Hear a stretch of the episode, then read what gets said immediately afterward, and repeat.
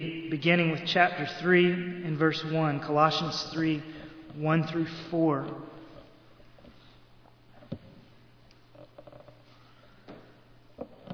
Therefore, if you've been raised up with Christ, keep seeking the things above where Christ is, seated at the right hand of God. Set your mind on the things above, not on the things that are on the earth. For you have died, and your life is hidden with Christ in God. When Christ, who is our life, is revealed, then you also will be revealed with him in glory. These verses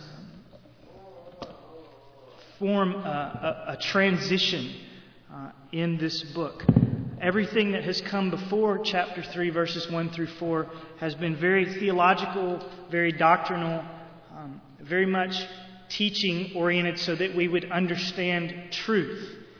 And everything that's going to come after these four verses is teaching oriented so that we would live out truth.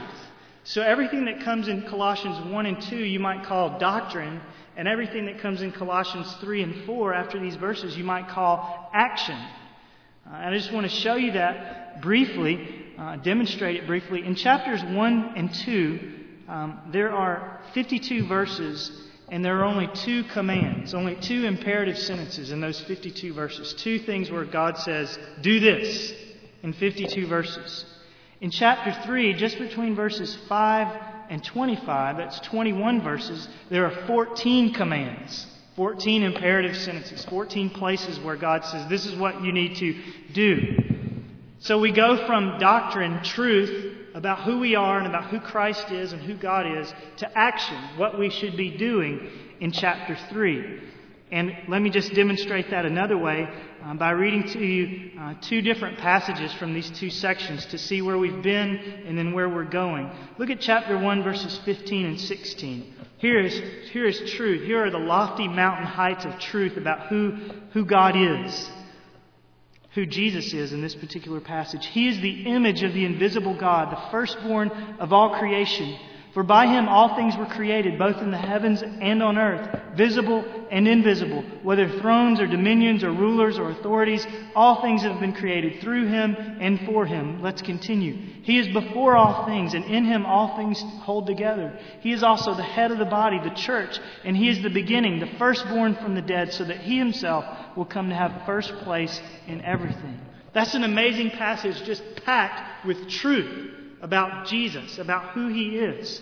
But then when you get to chapter 3, the tone and the uh, intent of the writing changes. Look at chapter 3, verses 18 through 21, just for an example. Wives, be subject to your husbands as is fitting in the Lord. Husbands, love your wives and do not be embittered against them. Children, be obedient to your parents in all things, for this is well pleasing to the Lord. Fathers, do not exasperate your children so that they will not lose heart. You see the difference from this truth telling, this lofty preaching of chapters 1 and 2 about who we are and who Christ is and who we are in Christ, to the nitty gritty practical of chapters 3 and 4, where in four verses he has four commands for four different sets of people. And these are very practical things that have to do with everyday living. So there are two, two different things going on in Colossians great doctrine and then great practice or action. And the glue that holds these two parts of the book of Colossians together is this passage that we're looking at tonight, verses 1 through 4. It's like the ligament that spans the gap between two bones and holds them together so that they work together properly, so that chapters 3 and 4 are not disjointed from chapters 1 and 2.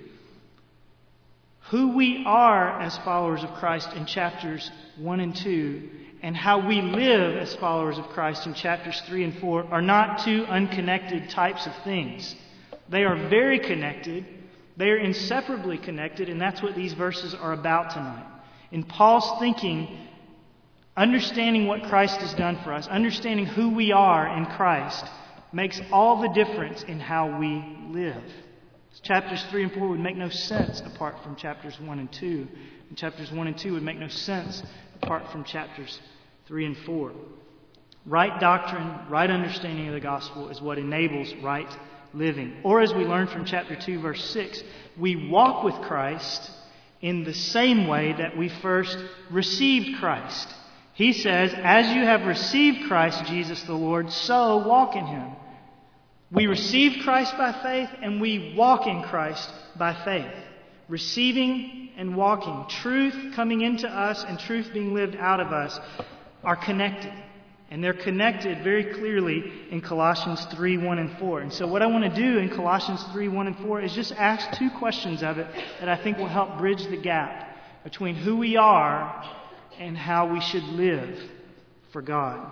The questions I'll ask, they could be who are we and how we should live, but I phrase them like this What are the truths of the gospel? What are the truths of the gospel? Truths that we've been learning in chapters 1 and 2, truths that he's going to set forth briefly in these first four verses of chapter 3. What are the truths of the gospel? And second question, how do we walk by those truths? We're supposed to walk by the truth of the gospel. It's supposed to change the way we live. So, how does that work? Those two questions. What are the truths of the gospel? How do we walk by them? So, let's take number one first. What are the truths of the gospel? I'm going to answer it in four parts from verses 1 through 4. But you're going to notice that everything he says in verses 1 through 4 is a bit of a review of what he's just got done saying in chapter 2, mainly in verses 6 through 23. So tonight will be a look at verses 1 through 4 and a review of where we've been for the last three or four messages in Colossians. What are the truths of the gospel? They all start um, with an I or a my. They're all, I've written them in the first person so that you could say them about yourself if you're a believer. Number one, all these from Colossians 3 1 through 4. What's true of me? What's true in the gospel? Number one, I've died with Christ. Verse 3, first part of the verse. For you have died. It's not the first in the order of the verses, but it's the first logically. What happened to us in the gospel? We died with Christ. When Jesus was nailed to that judgment tree, in some way in God's planning, looking ahead and knowing ahead, we were nailed to that tree with him. Our sinful flesh was nailed to the tree with Jesus. I am crucified with Christ, Paul will say elsewhere. And he's been talking about this death with Christ for several verses in chapter 2. He said, first of all, that when we died with Christ, we became dead to sin's authority. Chapter 2, verse 11, he said, In him you were also circumcised with a circumcision made without hands in the removal of the body of the flesh, or the sin nature, by the circumcision of Christ. And the way that we've been describing that is, when we died with Christ, to put it bluntly, our sin nature was cut off. It was circumcised. We don't have to sin anymore. We have been become dead to sin's authority. Now, our sin nature still is in us and fights against us, but has been dealt, dealt a death blow. So that it cannot defeat us if Christ is in us unless we choose to let it defeat us. We are not under the authority of sin anymore. We have died to sin's authority. We've also died to sin's penalty. Chapter 2, verse 14. Jesus has canceled out the certificate of debt consisting of decrees against us, which was hostile to us. And he has taken it out of the way, having nailed it to the cross. Your sinful rap sheet, you put your life up against God's law, and what you come out with is a rap sheet. Decrees against you. Your sinful rap sheet and my sinful rap sheet in Christ has been expunged. It no longer exists. It was nailed to the cross, and as the song says, I bear it and you bear it no more. So sin doesn't have authority over us anymore, and sin's penalty is dead as well as it concerns those who are in Christ. So we could say with the first one, I don't have to sin any longer, and we could say here, God is not angry with me any longer. My rap sheet has been expunged. So we're dead to sin's authority and sin's penalty. We're also dead, we said last week, to legalism's tyranny chapter 2, verses 20 through 21. If you have died with Christ to the elementary principles of the world, why, as if you were living in the world, do you submit yourself to decrees such as do not handle, do not taste, do not touch? In Christ, we are dead to legalism. We no longer have to gain acceptance with God based on our performance. When God looks at us and says, How do I think about court?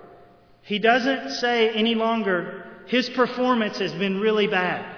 What he says is, he's dead. His sin is dead. He doesn't have to please me that way anymore because Jesus' performance has been really good on his behalf. So we are dead, first of all. We have died with Christ to sin's authority, sin's penalty, and legalism's tyranny. But also, we've been raised with Christ, he says in verse 1. What are the truths of the gospel? I've died with Christ. Verse 3, verse 1, I've been raised up with Christ.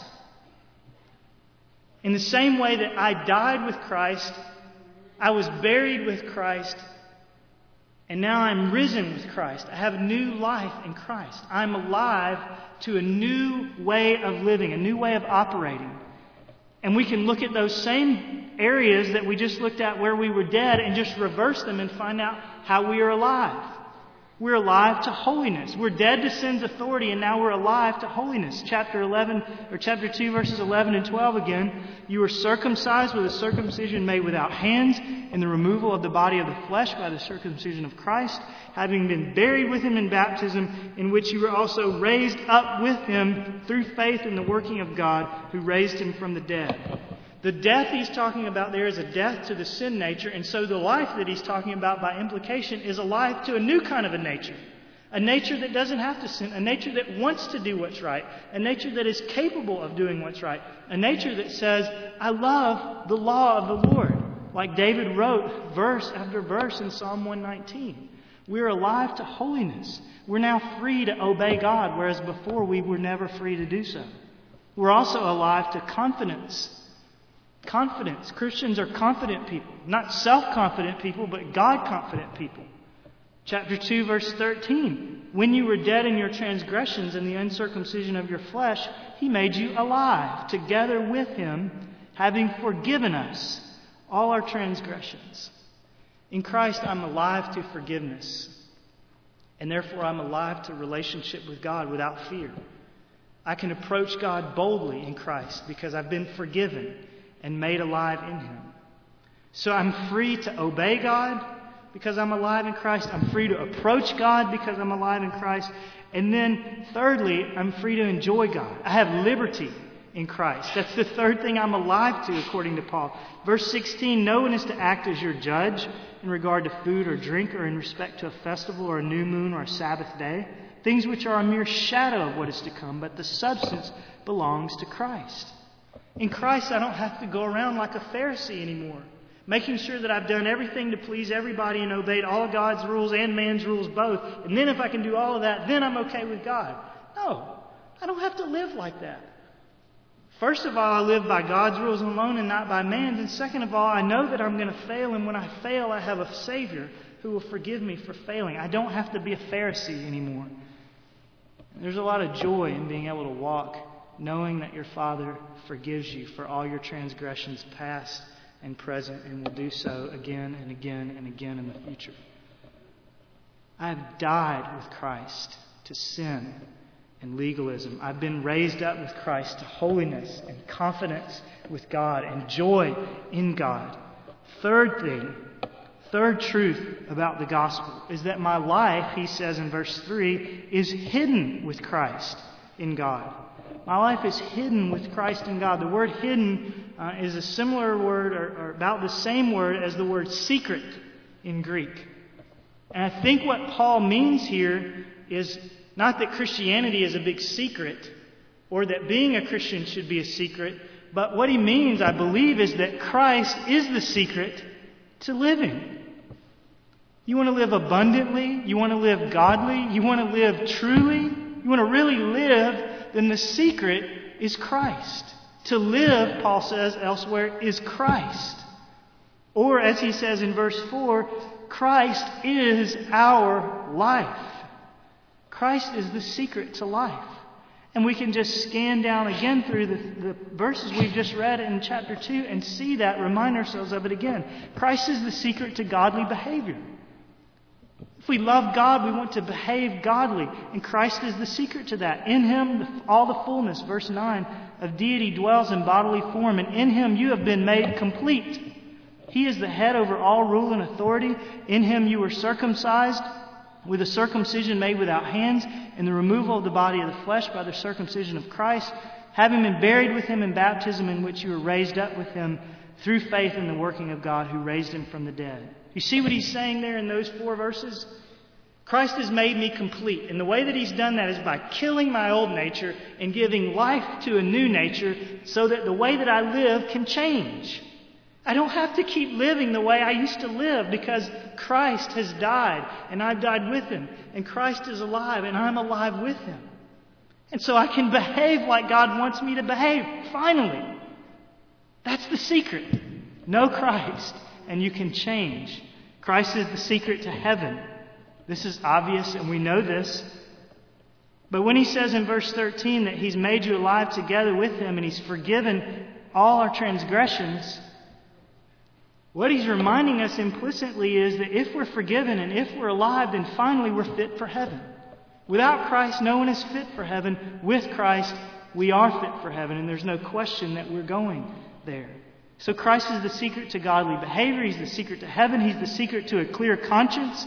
As we already read, He has taken this certificate of decrees that was against us. He's taken it and He's nailed it to the cross, chapter 2, verse 14. So that the hymn writer wrote some of the, the best lines in any hymn that I know of. My sin Oh, the bliss of this glorious thought, my sin, not in part, but the whole, is nailed to the cross, and I bear it no more. Praise the Lord. Praise the Lord, O oh my soul. Why can we praise the Lord with confidence? Because we know that Jesus has made a full payment. We don't have to add anything to it. We don't have to add our obedience to it. We don't have to add our church attendance to it. We don't have to have, add our deepest resolves to it. We don't have to have lots of great, wonderful Christian experiences to know that we are forgiven. We put our faith in Christ and our sins are paid for. Therefore, I don't have to beat myself up continually, and therefore I have confidence that I really am God's child. Christ is the secret to Christian growth. You want to grow? Chapter 2, verses 18 and 19 reminds you how not to grow. Let no one keep defrauding you of your prize by delighting in self abasement and the worship of angels, taking a stand on visions he has seen, inflated without cause by his fleshly mind, and not holding fast to the head, from whom the entire body, being supplied and held together by the joints and ligaments, grows with a growth which is from God. Christ is the key to growing. Christ is the head that he's talking about. It is from the head that the body grows. So I don't need, in verse 18, a seance in order to really become a devout, strong Christian. I just need, verse 19, a Savior. The head who causes me to grow, who will help me become the man or woman God has called me to be. And Christ is the key in verses 20 through 21 of gladness. We already read those verses about these decrees, these self abasing, self depriving, ascetic type people that say the way to really be godly is to become a monk or to give up this and that and the other thing. And sometimes God calls us to give up things, but we're not to do it on our own, own initiative. And we're learning we don't have to give up this or that. We don't have to deprive ourselves in order to be right with God. Jesus deprived himself so that we could be right with God. And our job is to put our faith in Him. And therefore, we are free to enjoy God and His gifts. You can enjoy the weather.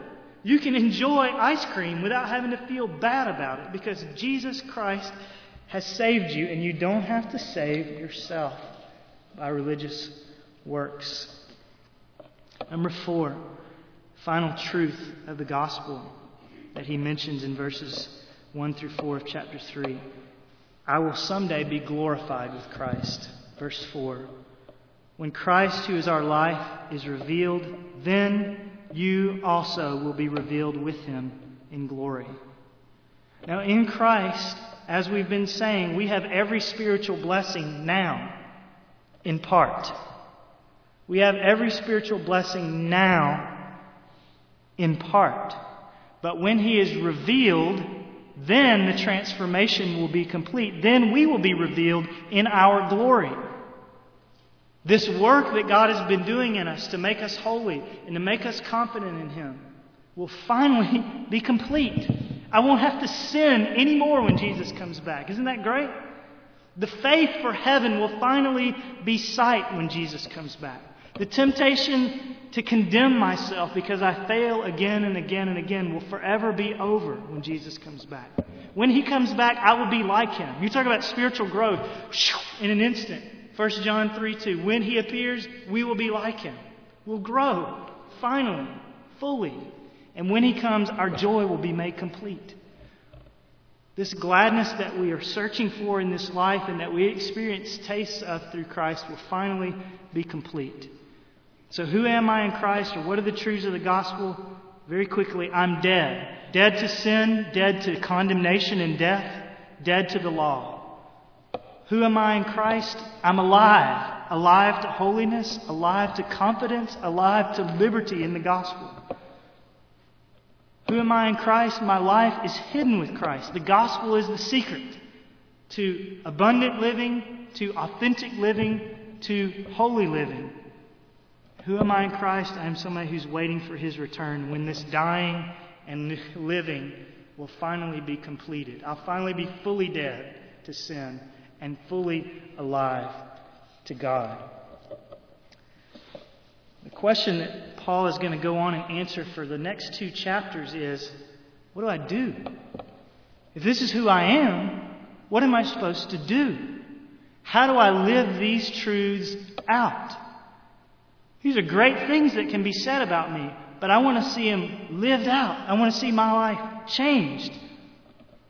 So, how do I do this? How do I walk by these truths? And the answer is in verse 1b and 2. Keep seeking the things above where Christ is, seated at the right hand of God.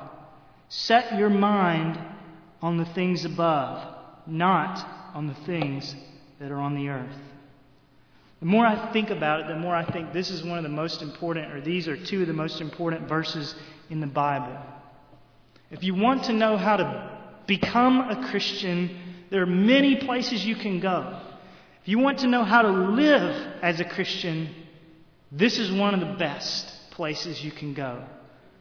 How do you live as a Christian? Keep seeking the things above where Christ is, seated at the right hand of God.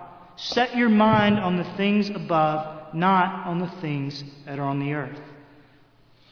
This comes at the beginning of two chapters that are chock full of commands about how to live the Christian life. And the very first command about how to live the Christian life is this set your mind on things above. Every command that's going to follow in chapters 3 and 4 and in subsequent weeks hinges on this one command. We cannot do the Christian life. We cannot do the things He's going to ask us to do unless our minds are set on things above. Wives will not submit to their husbands. Husbands will not love their wives. Children will not obey their parents if their minds are not set on things above. If you're always looking at earth, you're going to see lots of examples of how to do it a different way. This is the key to the rest of Colossians 3. This is the key to Christian growth, along with chapter 2, verse 6. And I think he's saying the same thing in both of these places, as we'll get to in a few moments. So we really need to get what Paul is saying here. If the key to Christian growth is setting our minds on things above, then we need to understand what does he mean by that? What does he mean by setting our mind on things above? Particularly, what are the things above that we're supposed to be setting our minds on? He might mean set your minds on good and noble, godly kinds of thoughts. The reason I think he might mean that is Philippians 4 8 says, Whatever is true, whatever is honorable, whatever is right, whatever is pure, whatever is lovely, whatever is of good repute, if there is anything excellent and if anything worthy of praise, think about such things. That would be good for you to write down and look at later. That might be what he means, but I don't think that's what he means here when he says set your mind on things above. He also might mean think about heaven and think specifically about the blessings that come in heaven so that you won't just spend your wealth on earth. Jesus says, Do not store up for yourselves treasures on earth, but where moth and rust destroy and where thieves break in and steal, but store up for yourselves treasures in heaven where moth and rust do not destroy and thieves do not break in and steal. So when he says set your mind on things above, he might mean that as well. But I don't think that's exactly what he means either, although he would agree with that as well. Paul would agree with thinking about what is lovely and pure. Paul would agree with thinking about the rewards that come in heaven so that you don't waste your life on earth. But I don't believe either of those is what he means here. So why do I believe that? Why do I think he means something different than that? Mainly because of the phrase, where Christ is seated at the right hand of God. He doesn't just say, set your mind on things above, period. Think about heaven and God in general. He gives us something specific about heaven that he wants us to think about. A specific scene in heaven, if you will. The scene we are to think about is the scene where Christ is seated at the right hand of God. That's the specific thoughts that will help us grow, he says. Whatever it is that's happening where Jesus is, seated at the right hand of God, that's what we need to think about. Now, the question is what's happening as Jesus is seated at the right hand of God? What is happening? Lots of things are happening. Worship is happening. Lots of things are happening around that scene. But what's happening between the Father and His Son as they are seated there at the throne? Hebrews 7 and 8 tells us what's happening is, is that Jesus is at his Father's right hand, and what he's doing at his Father's right hand is interceding for us forever. He ever lives to intercede for us. That's what's happening at the right hand of God. Jesus is at the right hand of God, praying God's mercy towards us, pleading his merits on our behalf. If you will, holding out his nail scarred hands and saying, don't let that ransomed sinner die as we sing. Every time we sin, Jesus is there reminding God, I died for that sin. I shed my blood for that sin. My body was broken for that sin. So she must, as another song says, she must and she shall go free. She can't be punished anymore. Remember, God? Remember what I did? Remember what you did? Thank, thank you, God, that we can forgive them. That's what Jesus is doing at the Father's right hand, reminding the Father of the truths of the gospel, reminding the Father of the blood that was shed on our behalf, and reminding the Father of the promises that come to us through that shed blood. That we are forgiven, that we are children of God, that we are reconciled with God, that we are no longer slaves. That's what Jesus is doing as he's seated at the right hands of God, right hand of God. And that's what Paul says we need to set our minds on. That's the scene that will help you to grow. Set your mind on that scene where Jesus is pleading the truth of the gospel on your behalf. As it were, preaching the gospel to his Father. His Father's the author of the gospel, and he is reminding him, preaching it to him by interceding for us. That's what Paul wants us to fix our minds on. The phrase set your mind also could mean be concerned about, pay attention to. In essence, what Paul is reminding us to do here, or urging us to do, is to set our minds on the gospel. Not to just think about heaven and how Granny's going to be there. Not to just think about heaven and how wonderful the seraphim are. Not to think about heaven and how the streets are gold and how huge it's going to be. All those things are wonderful, and there's a time to think about that. But the main thing we need to think about heaven is Jesus is at God's right hand forever, forever, forever, reminding him of the gospel that I must and shall go free. In essence, what Paul is doing is saying, set your minds on the truths that I've been expounding for you for the last two chapters and the last 20 minutes. Set your mind on the gospel. Or to say it the way that we said it a few weeks ago from chapter 2, verse 6 preach the gospel to yourself. That's what it means to set your mind on things above, to preach things above, to preach the gospel to yourself, to be constantly reminding yourself of what Jesus has done for you. Gospel is the key to Christian living. Gospel is what gives us motivation to obey God. It's what gives us ability to obey God. It's what gives us direction in obeying God. If we're going to conform to the commands that Paul is about to lay out for us in these last two chapters, we have to believe and we have to live upon the gospel. Before we get to them, Paul wants to say then to us from these verses one last time make sure you're ever reminding yourself of the power and the freedom and the forgiveness that are yours in the gospel. Then you'll be able to live as you ought. Now, a closing kind of two part question for application's sake. How do we do that? How do we set our minds on things above? How do we constantly, persistently, faithfully preach the gospel to ourselves? So it's a two part question, really a one part question. How do we do that? How do we set our minds on things above, slash, preach the gospel to ourselves? And I want to give you, in closing, seven practical suggestions quickly. You would do well to write these down, and even better to put them into practice every day. Number one, seven ways to preach the gospel to yourself. Number one, set aside chunks of time away from your daily routine for meditation and reading of the gospel.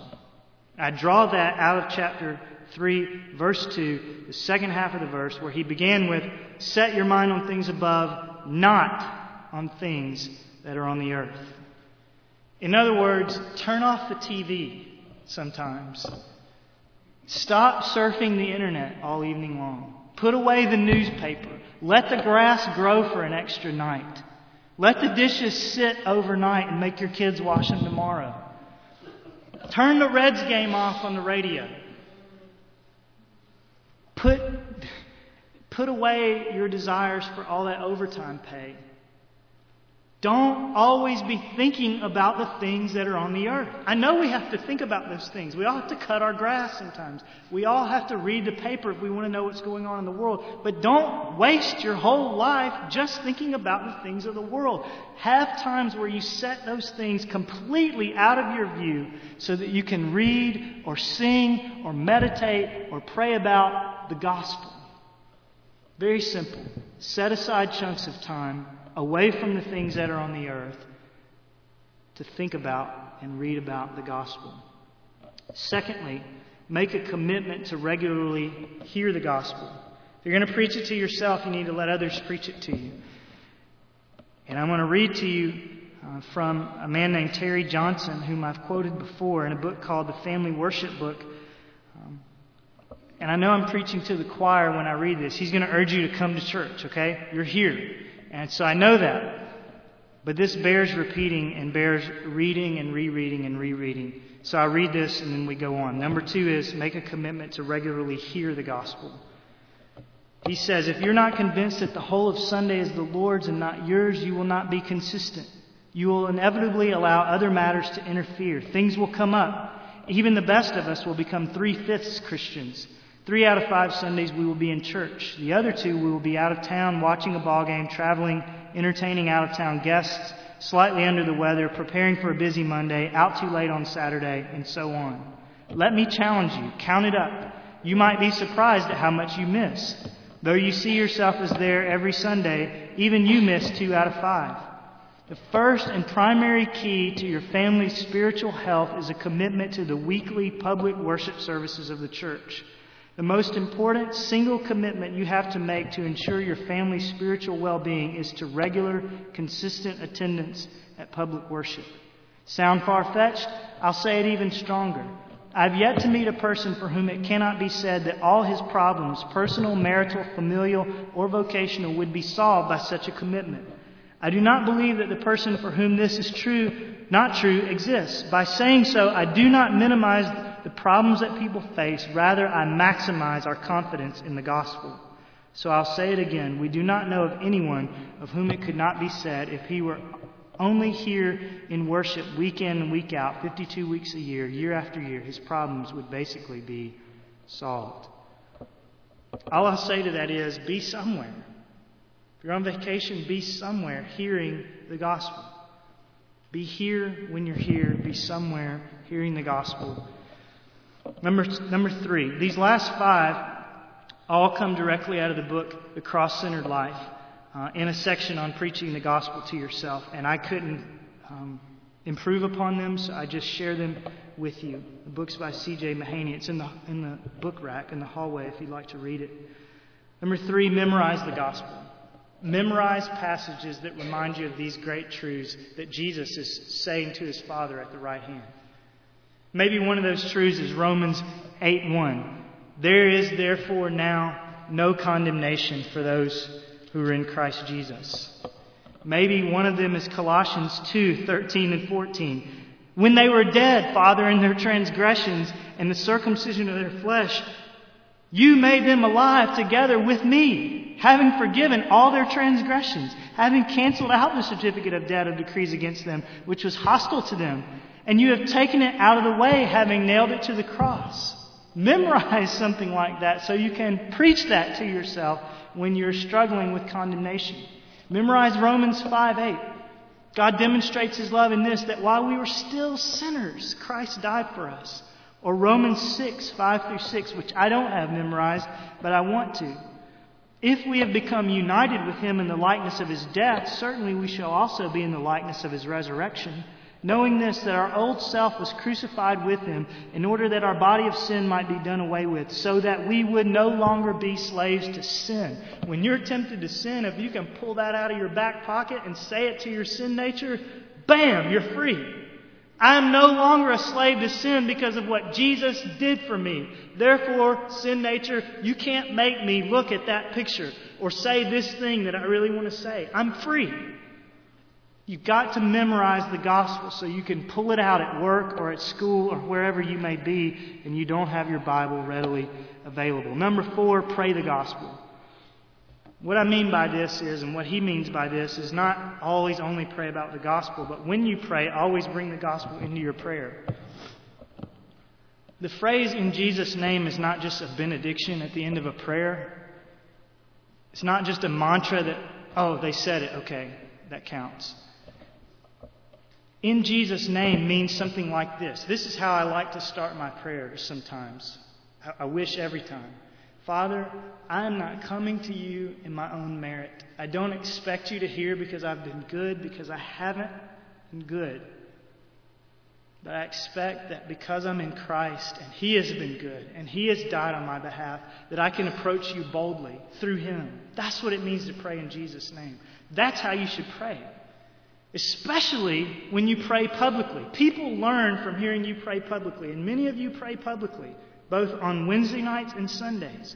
And if you begin that way, everyone in the house knows, oh, he's not praying because he's one of the spiritual people in the church. He's praying because, just like I do, he has access to God only through the one mediator between God and man, namely Jesus. And just as another tidbit, I know maybe it's more familiar or, or, seems more personal to end your prayer with saying, in your name, but it's really better to say, in Jesus' name or in Christ's name, so that you're reminding yourself that you're not doing this in the name of the Father, who is the one who created you. Yes, you're doing it in a sense in His name, but you're, you're coming to Him through Jesus, through the Son, who died for you. So use His name and, and know what you're saying when you use it. Pray the gospel. Make the gospel a part of your prayer life. Five, sing the gospel. Get a hymn book. Get the little um, book that we put together of the songs that we sing most frequently here. Get some CDs that actually have good songs on them about the gospel and listen to them. Sing at home. Memorize songs.